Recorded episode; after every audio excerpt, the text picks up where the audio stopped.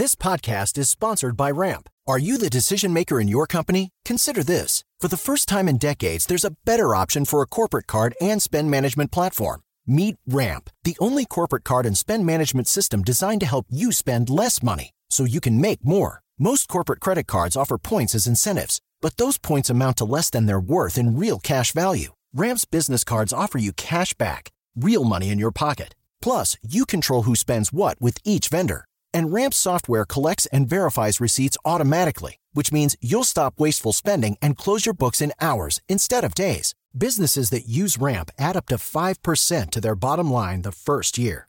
If you're a decision maker, adding Ramp could be one of the best decisions you've ever made.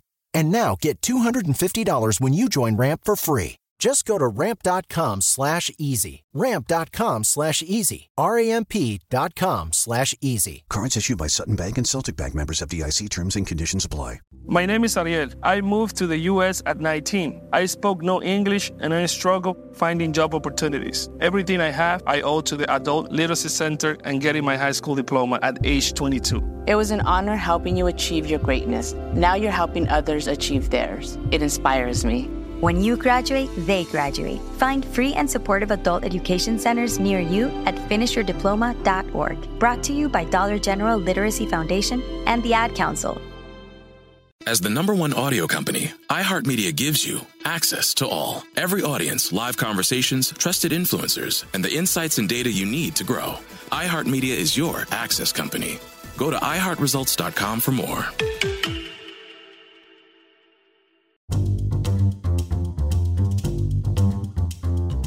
For years, when someone thought of the holidays, they likely thought of Macy's. From ushering in Christmas with Santa in the holiday parades to giant trees to department store windows and even a miracle of a movie. This company has made Christmas and the holiday season its business. But it hasn't been all eggnog and mistletoe for this festive department store, as in 1992 they found themselves on the naughty list and in financial trouble. Let's grab a cup of good cheer and find out how this company fought its way back through the blizzard of bankruptcy and a changing marketplace like a Rudolph led sleigh. This is Macy's on the brink.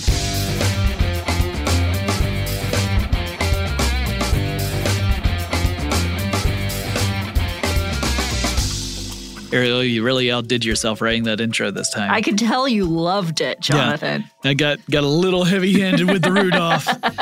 But today we're going to talk about Macy's. And uh, really, it's funny. We were looking over this, Ariel, while you were doing your research. You mm-hmm. saw that Macy's actually has a lot of different moments in its history that we could define as a potential brink. Yes. Uh, we are specifically looking at a time that started kind of in the mid 80s and went into the early to mid 90s that was the real brink that we're focusing yes. on. But yes.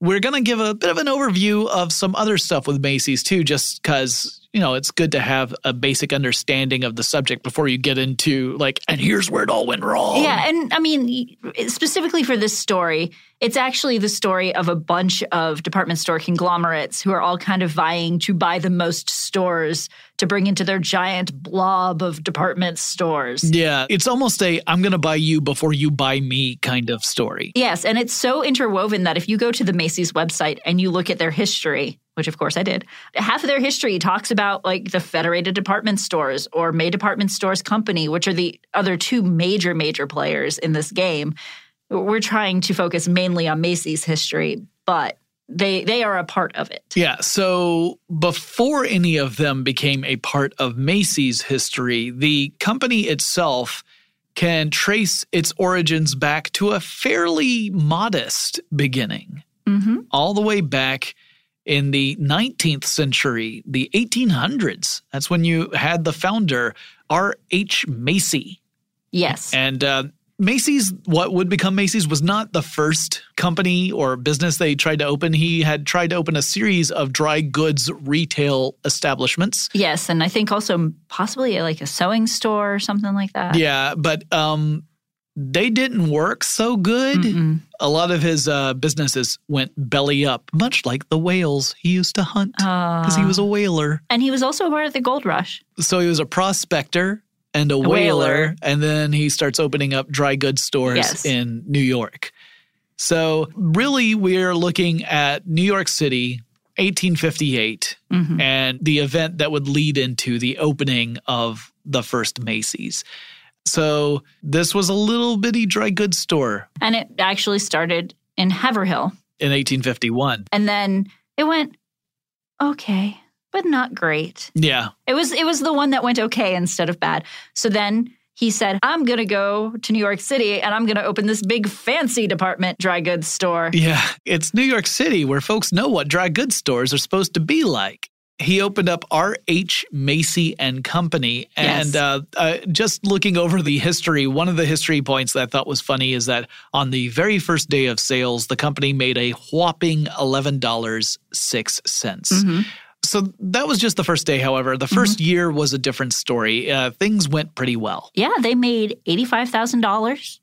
They spent 2800 of that on marketing. hmm Uh, and then they expanded their store into 11 adjacent buildings and also expanded out from dry goods. And they became one of the first department stores. Yeah, so this is a, a special time in American history that that transition from the local dry goods store into the larger department store, which was kind of the evolution of that type of retail. Yes. And uh, Macy's would end up being a pioneer in many ways beyond this large expansion into 11 buildings. Yeah, he instituted a lot of firsts into his company that other companies use nowadays. So he was the first to institute one price. Prior to this time, most stores you'd go in and you'd haggle. And he put the prices, those single prices, in newspaper ads so that people could say, oh, this is how much money I need to save to go buy this item that I want to buy. They also, for a long time, only did cash buying and purchasing, both on a store level and on a customer level. Ah, so they wouldn't do credit, Yes, at least they- at first. Not not for many many years. Uh, they gave money back guarantees, and another big big first. He was the first to uh, promote a woman to executive level. So Margaret Getchell became the store superintendent for Macy's. And a little bit more about Getchell. She's very, very important in Mm-hmm. the history of Macy's for multiple reasons. Uh, first of all, she gets a lot of credit for helping the store succeed. She was there to originally be a cashier and do some bookkeeping, Mm-hmm. but she was also a very savvy businesswoman and she helped make decisions, including marketing decisions, that guided the store to those early successes. And so a lot of different sources talk about Getchell being an instrumental figure in the Yes. early days of Macy's. She was also distantly related to Macy. She was essentially a cousin to him. And also, she had lost an eye. So she was a one eyed woman. Yeah, she had been a teacher, but she apparently agreed to go and work for Macy because she figured it would put less strain on her one remaining That eye. makes sense. And she also is the one who convinced Macy to adopt the logo for the store, which is a star logo. And where did the star logo come from, Ariel? Christmas time. No, it did not. You no, know I where know. it came from. I know. Uh, it's actually a tattoo he had on his arm back from when he was a whaler. It was like the star that guided him home. Yeah, so it's I, I just like the thought that one of the famous logos from uh, retail history has its history itself tied into a tattoo. Well, since you stomped on my holiday cheer just a second ago, even though it was wrong, um, I'm going to bring it back. Some other firsts that Macy's had. They were the first to feature Santa Claus, uh, a Santa Claus statue in 1862, and they were the first to have the big old fancy window displays in 1864. And they were the first retailer to get a liquor license in New York City after the Prohibition. They were also the first one to get a liquor license in New York City at all At from all, retailers. yeah. So if you look at the uh, retail store liquor licenses, Macy's is number one. Mm-hmm. They number their liquor license. Macy's was the first retailer to get a liquor license in the city of New York. Yes. They used to sell wine and liquor. We'll talk a little bit about that in just a second. But then uh, they also set some firsts that I'm sure thrilled customers and filled employees with dread. Yes, in 1867, they became the first store to stay open till midnight on Christmas Eve. So when you realize, oh no, I forgot to buy a gift for the wife, you could go to Macy's. So if you're driving to Macy's on Christmas Eve at midnight right now, we're with you. Yeah. In 1870, they hit a million dollars in sales. That's that's a good annual sales figure for 1870. Yes, it is. And in 1877, R.H. Macy passed away. Mm-hmm. He handed the store over to Abel T. LaForge and Robert M. Valentine, who were partners and also extended family, and they took over. Macy's did have a son, but he didn't have any interest in, And taking over the business. Yeah. So LaForge was Margaret uh, Gretchel's husband. He had started as a buyer for Macy's, and she married him. So he was, in that sense, an, a part of the extended family. He would pass away in 1878, just a year after Macy Yes. did. Uh, he had tuberculosis. Gretchel would follow in 1880 out of uh, from heart congestion mainly. But Valentine would oversee the store at least until 1895, and that's when a different family would step in. Yes, the Straus brothers, Isidore and Nathan, and their dad. Uh, they had been leasing the basement of Macy's already. They had been bringing a lot of success to the store themselves. And they were also the ones who created the China department for Macy's. Yeah, so they already had a stake in the store at this Yeah. point. Now, they did a first. They started the odd price policy, quote unquote. Yeah, you walk in, hey, that doorknob's $47,000. That's strange. No, it means that instead of having a $4 item, you're going to have a $3.99 item. So that if you buy multiple items, like if you say you buy five towels for $3.99, now you save five cents. yeah, this is uh, one of those things that that is a psychological tool and it's funny because we now see it all the time, right? This is you, you see 99 or 95 and it plays that little bit of a psychological trick on us as well because you sit there and think, "Oh, that's less than the next number up," and Yes. you feel like you're saving at that moment. Now, uh, to me, it seems like that would make a bigger difference back then because Sure. a penny went a lot further. Yeah. They then moved the store in 1902. It had outgrown its 11 building large Yes. area, and they moved to uh, 34th and Broadway, right? And then, yes. uh, Sorry, I was just taken aback by how you said that. it was beautiful. I was having a producer's moment, and uh, that was a that was a big building, nine story Mm-hmm. building, so very tall building. It's not as tall as what Macy's would later inhabit, No. but yes. no. And uh, according to your research, if you were to go to that building, you would see some of the original work still there, Yes. like some of the original Yes, fittings. they still have some of the wooden escalators that were from the original. Uh, in 1918, they made $36 million in annual sales. Mhm. That's a lot of money back then. It is. That's a lot of money, today. right now. Yeah, I, I would not turn my nose no, up at thirty-six million. Uh, and then in 1922, they went public yep. and they started acquiring regional stores. So this is where we start seeing them branch out from Yes. being a New York-based department store, and they start creating what would eventually become a chain of stores. Yes. 1924, we see the start of what would become an annual tradition, one of the big ones, although it was on a different date in Yes. 1924. That would be The Macy's Christmas Parade, now known as the Macy's Thanksgiving Day Parade. Mm-hmm. Now, I used to watch the local one in Atlanta yeah, and also the one on TV. 10,000 people attended the first one and they had all of these like animals uh-huh. and fun things. It was it was very different then. It was more like a almost like a traveling circus type Yeah. thing. And the parade was actually organized by the employees. It was brought to life by the employees of Macy's who Right. wanted to celebrate their American heritage. Now it's a much, much, much larger production that involves people from all over the world, not just the United States. It also gets people hyped for the beginning of the shopping season. Yes. So Yeah, that's kinda- the biggest purpose. exactly. Kind of like, all right, now everyone come inside and buy your stocking stuffers. Mm-hmm.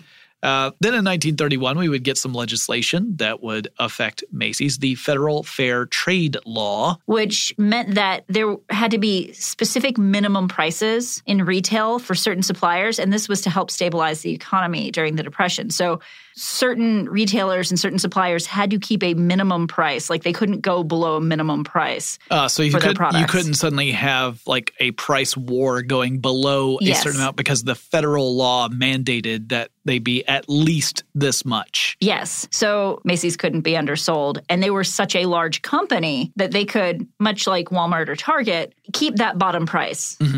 So then you have this wonderful little note here about Fred Lazarus Jr. in 1939. Uh, he was the owner of Federated Department Stores. We've talked about that a couple times, the holding company that owned other department stores. He is the person who chatted with Roosevelt, the president, about, you know, making just a little minor change in the calendar because up to that point, Thanksgiving was always the last Thursday of November. Yes. And they decided that maybe we could bump that up one week to be the second to last Thursday in November because that would give us more time between Thanksgiving and Christmas To sell things. sell things. Yeah. But this change helped all the retailers. Yeah. So it wasn't just federated department stores saying we want to get ahead. Yeah, I mean they they couldn't say like, "Can you make Thanksgiving a week early?" But only for, For us.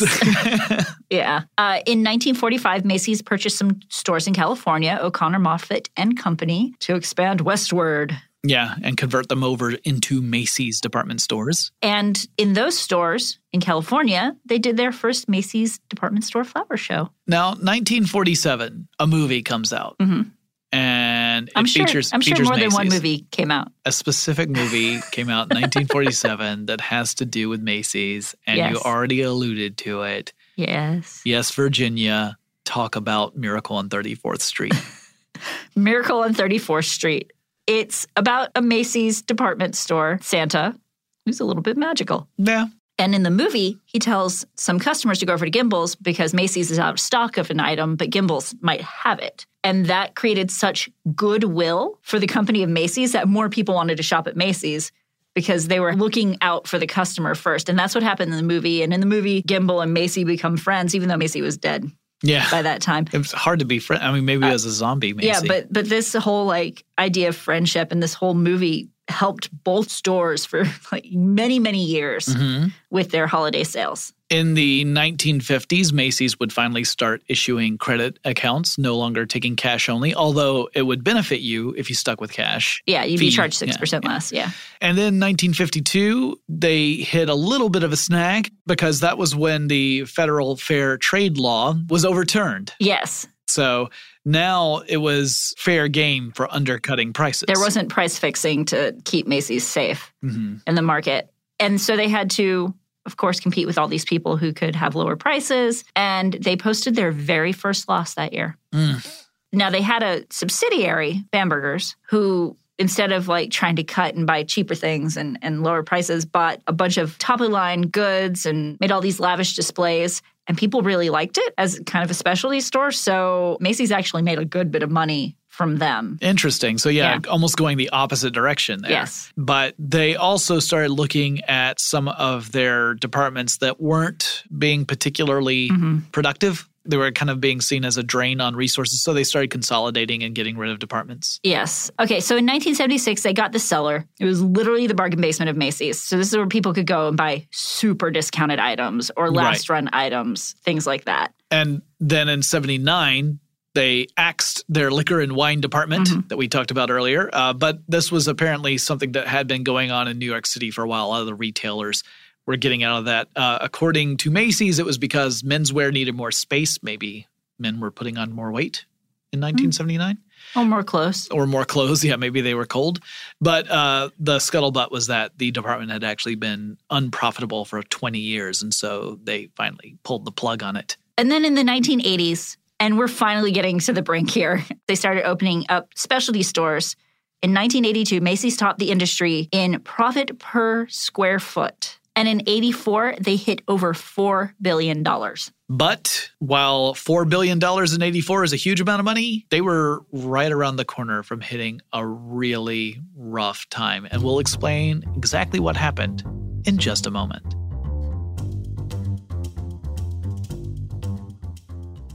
AI might be the most important new computer technology ever. It's storming every industry, and literally billions of dollars are being invested. So buckle up. The problem is that AI needs a lot of speed and processing power. So, how do you compete without costs spiraling out of control? It's time to upgrade to the next generation of the cloud Oracle Cloud Infrastructure, or OCI. OCI is a single platform for your infrastructure, database, application development, and AI needs. OCI has four to eight times the bandwidth of other clouds, offers one consistent price instead of variable regional pricing, and of course, nobody does data better than Oracle. So now you can train your AI models at twice the speed and less than half the cost of other clouds. If you want to do more and spend less like Uber, 8x8, and Databricks Mosaic, take a free test drive of OCI at oracle.com slash strategic. That's oracle.com slash strategic. oracle.com slash strategic. This podcast is sponsored by Ramp. Are you the decision maker in your company? Consider this. For the first time in decades, there's a better option for a corporate card and spend management platform. Meet Ramp, the only corporate card and spend management system designed to help you spend less money so you can make more. Most corporate credit cards offer points as incentives, but those points amount to less than their worth in real cash value. Ramp's business cards offer you cash back, real money in your pocket. Plus, you control who spends what with each vendor. And Ramp software collects and verifies receipts automatically, which means you'll stop wasteful spending and close your books in hours instead of days. Businesses that use Ramp add up to 5% to their bottom line the first year. If you're a decision maker, adding Ramp could be one of the best decisions you've ever made. And now get $250 when you join Ramp for free. Just go to ramp.com slash easy. Ramp.com slash easy. R-A-M-P dot com slash easy. Cards issued by Sutton Bank and Celtic Bank members FDIC terms and conditions apply. My name is Ariel. I moved to the US at 19. I spoke no English and I struggled finding job opportunities. Everything I have, I owe to the Adult Literacy Center and getting my high school diploma at age 22. It was an honor helping you achieve your greatness. Now you're helping others achieve theirs. It inspires me. When you graduate, they graduate. Find free and supportive adult education centers near you at finishyourdiploma.org. Brought to you by Dollar General Literacy Foundation and the Ad Council.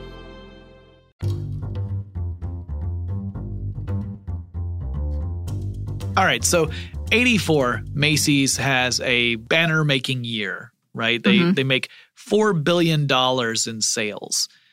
But then 1985 hits and the economy starts to slow mm-hmm. down. And as a result, people have less money to spend on shopping and fewer people are coming in and buying stuff Yes. at Macy's. which means Macy's sales slowed down.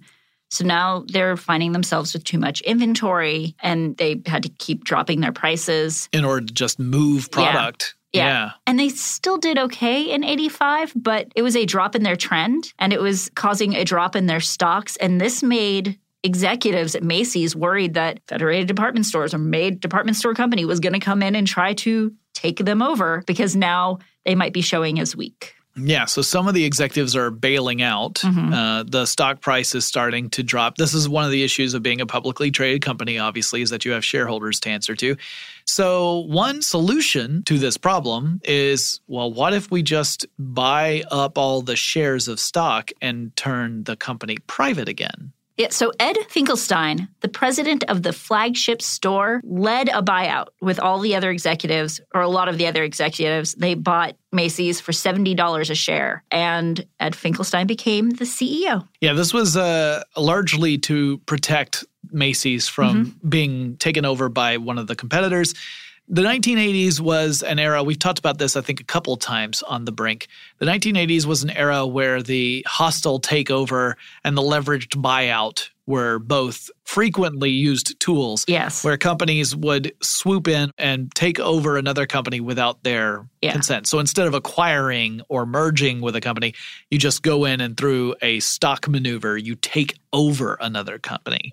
And they were worried about that. And this was the biggest takeover of a retailer at that mm-hmm. time. So at that point, things, at least at first, looked like they might actually be on the up and up, They almost made profit over the debt they incurred from the buyout. which is no small matter. I. I mean, we've seen acquisitions. In fact, we'll talk about a couple that ended up accruing so much debt that companies were never able to recover from. Yeah, in fact, we'll talk about it now because in 1988, Macy's bought some of the Federated stores in an attempt to start taking them over because they're oh, we're doing good. We're, Yeah. This was this was a good move. They bought Bullocks and Bullocks Wilshires, and it cost them a billion dollars, and it tipped the debt scales against them. And so you've got that, and you've got the recession, and the holiday sales are down. Mm. Profits are down 50%, which is really tough because Macy's makes like 30% of their annual revenue off of holiday sales. So now they're having to drop prices again and they're getting overstocked again. Mm. So they're going back to that same problem that led all of the executives to buy Macy's, which led to this whole snowball. It's just, it's this circular issue. Yeah, it was feeding on itself. And then in 1991, they tried to buy back $300 million in bonds at half value to help alleviate some of their debt. hmm And they announced that they're going to stop paying back their suppliers for the indefinite future.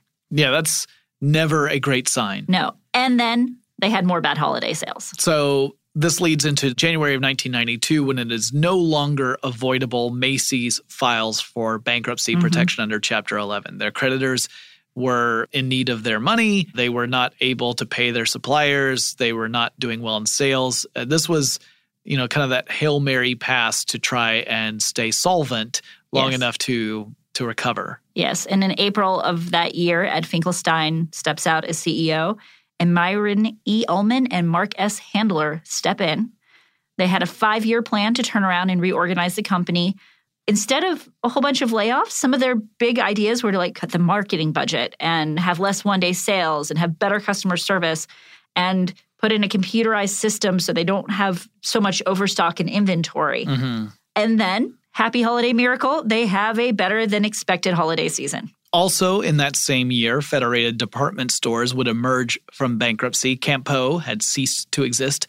So, Federated had reemerged as a public company. Mm-hmm. That'll become important again in just a moment. Back on Macy's side in 93, they had closed 66 unprofitable stores in an effort to get rid of things that were losing them money and open things that would make them money. Yeah, so they opened up new stores too, but these were in areas where they projected that they would be able to, to make a profit. Yes. Then in 1994, Federated Department Stores, two years out of bankruptcy, comes up and acquires Macy's. The event that was feared back in the 80s has come to pass. Yes. Well, I mean, they did kind of ask for it because shortly after Macy's had their buyout, they bought some of Federated. Yeah. So, The tides have turned. yes. So Federated comes in and they acquire Macy's.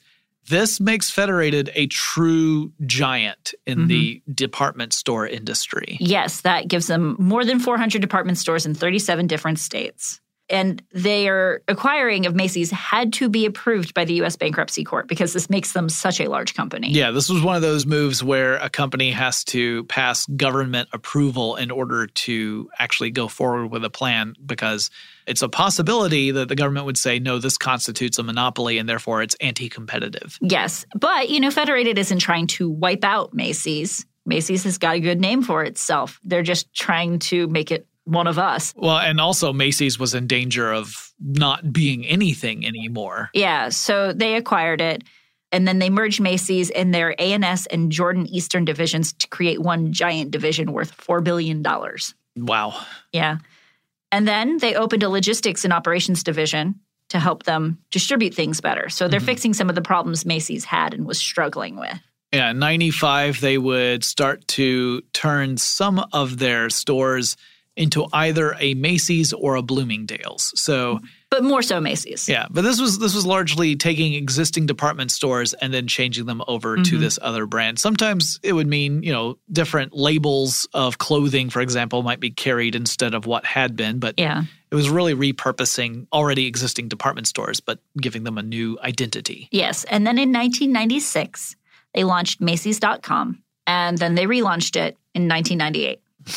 and then it was there. Then Macy's.com was there and it existed and people could use it. So now we're getting to the part where things are turning around. When we come back, we'll kind of follow up with how things developed from that point forward and have a couple of fun little tidbits along the way. Yes. But first, let's take a break to thank our sponsor.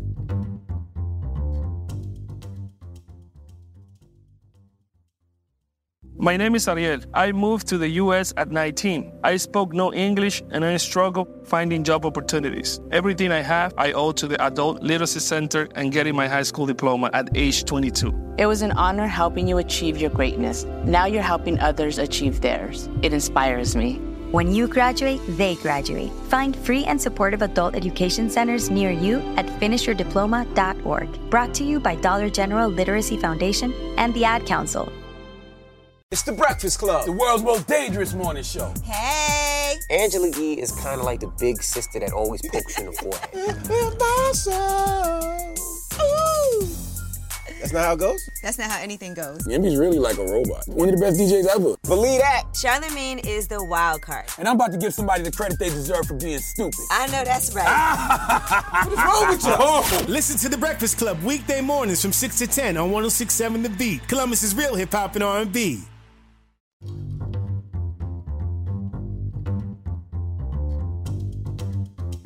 All right, we're back And we're going to get back to positive. In 2003, Federated department stores started co branding their regional department stores as Macy's. So you'd have like Rich's Dash Macy's. Yeah, it was actually kind of messy Yes. for a while. And by 2005, they realized that they converted all the regional department stores to Macy's. Yeah, removing some of that confusion. Yes. Also in 2003, a very important event happened, one that's incredibly important to the city of Atlanta, Georgia, where we are, one that's incredibly important to me as someone I- who has lived in Atlanta, Georgia. I would say that I was forlorn that I missed this little holiday tidbit, except for the fact that I've never been to the place you're about to talk you, about. you can still experience it, but in Atlanta, there was this thing. The pink pig. The pink pig. Associated with Christmas, by the way. It was on top of the rooftop at Rich's department store in downtown Atlanta. Mm-hmm. And uh, it was a, a monorail little ride that had a pig face at the front of it, a pink pig, and the whole thing was painted pink. And you could ride in this little monorail. And then after a while, it, th- that version of the ride would eventually get phased out and it became more of a standard train on Mhm. tracks, but it was still with a pig face in the front. Mhm. And it was the pink pig. And it was at Rich's for years and years and years and years. But then the Rich's department store closed in the 90s. And uh, they decided to run the ride for a little bit at a different park, but eventually they decided that, that was too expensive and it kind of went away. But in 2003, Macy's resurrected it. And in Atlanta, at the uh, Lenox Square Macy's, over in their parking lot area, uh, the top of the parking garage, they have the pink pig. Now, is it year round or is it a holiday It's thing? holiday. It's Okay. Christmas oriented. Okay. So around Christmas, you can go to Lenox Square and you can ride yourself the pink pig. Man, because nothing is synonymous in my mind like a pig and Christmas. All right. So, also to help with this reinvigoration with getting back on their feet, Macy's starts a loyalty program in 2005. The more you shop at Macy's, the more benefits you get. hmm And uh, that would also be the year that Federated would acquire the May department stores. So now those three big entities that had been competing with one another all belonged to the Mhm. same Mecha Godzilla department store. And in 2006, started the transformation of the May stores to Macy's. Which is easy. You just put a C in there and an apostrophe S. Yes, you just gotta scoot it over. But this made Macy's from coast to coast. So it filled in any of the gaps they had in the States Mhm. where stores were missing. In 2008, they celebrated being a century and a half old, 150 years old. Yes. And by this time, Federated is no longer Federated. Now Federated is Macy's Inc. Right. So Macy's Incorporated is now the holding company. Yes. So Macy's the department store and Macy's Inc. are technically two different things. Yes. You have Macy's Inc., that's the holding company that owns the Macy's department stores, which makes things a little confusing. It's interesting to me that the company that acquired Macy's said, nah, we want to be Macy's too. yeah. By 2010, Macy's Inc. is solid. They're doing real good. So much so that they announced a $400 million renovation to the Herald Square Macy's that they would start in 2012. And also, they decide we're going to focus some more of our marketing towards millennials. Yeah. So I guess you walk into a Macy's and they say, Welcome to Macy's. Here's your avocado toast. Yes. Mm, I'm good. sure that is exactly what it is. So what's going on these days, Ariel? Well, like I said, Macy's is really trying to focus on what customers' needs are, what their desires are. They're trying to focus their marketing and change with the trends. Mhm. So, online shopping is becoming more of a thing. I Mhm. mean, it it it has been more of a thing. For more than a decade now, but yeah, And it hurts retailers. sure. So, Macy's is really trying to stay on top of that and find interesting ways to bring people into the stores or to their online site in an effort to stay relevant.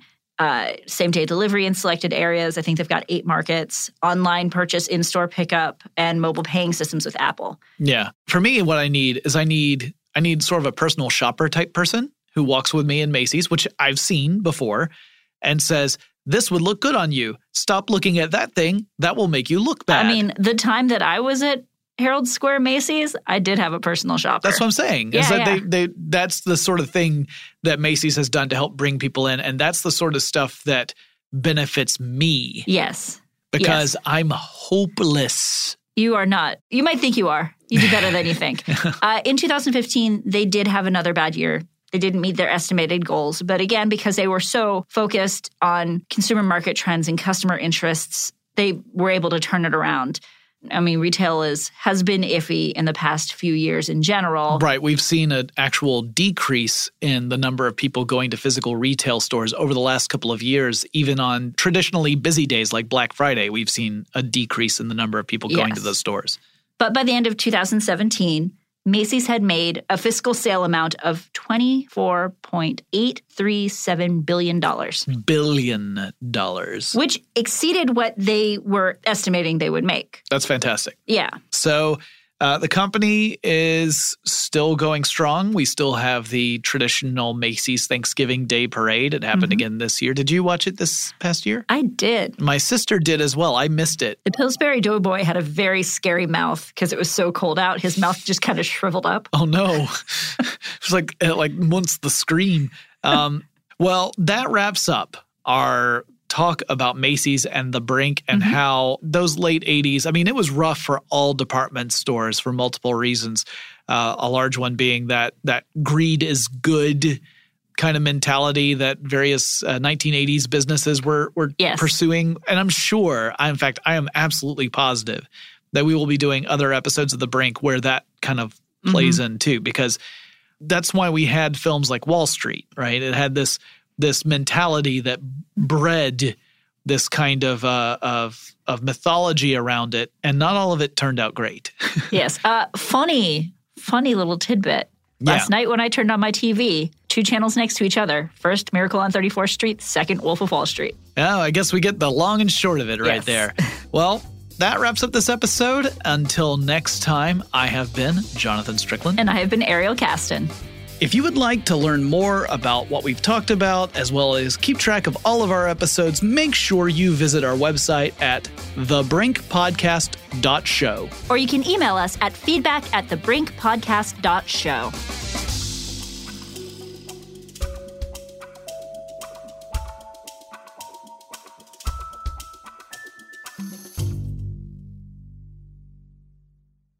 My name is Ariel. I moved to the US at 19. I spoke no English and I struggled finding job opportunities. Everything I have, I owe to the Adult Literacy Center and getting my high school diploma at age 22. It was an honor helping you achieve your greatness. Now you're helping others achieve theirs. It inspires me. When you graduate, they graduate. Find free and supportive adult education centers near you at finishyourdiploma.org. Brought to you by Dollar General Literacy Foundation and the Ad Council.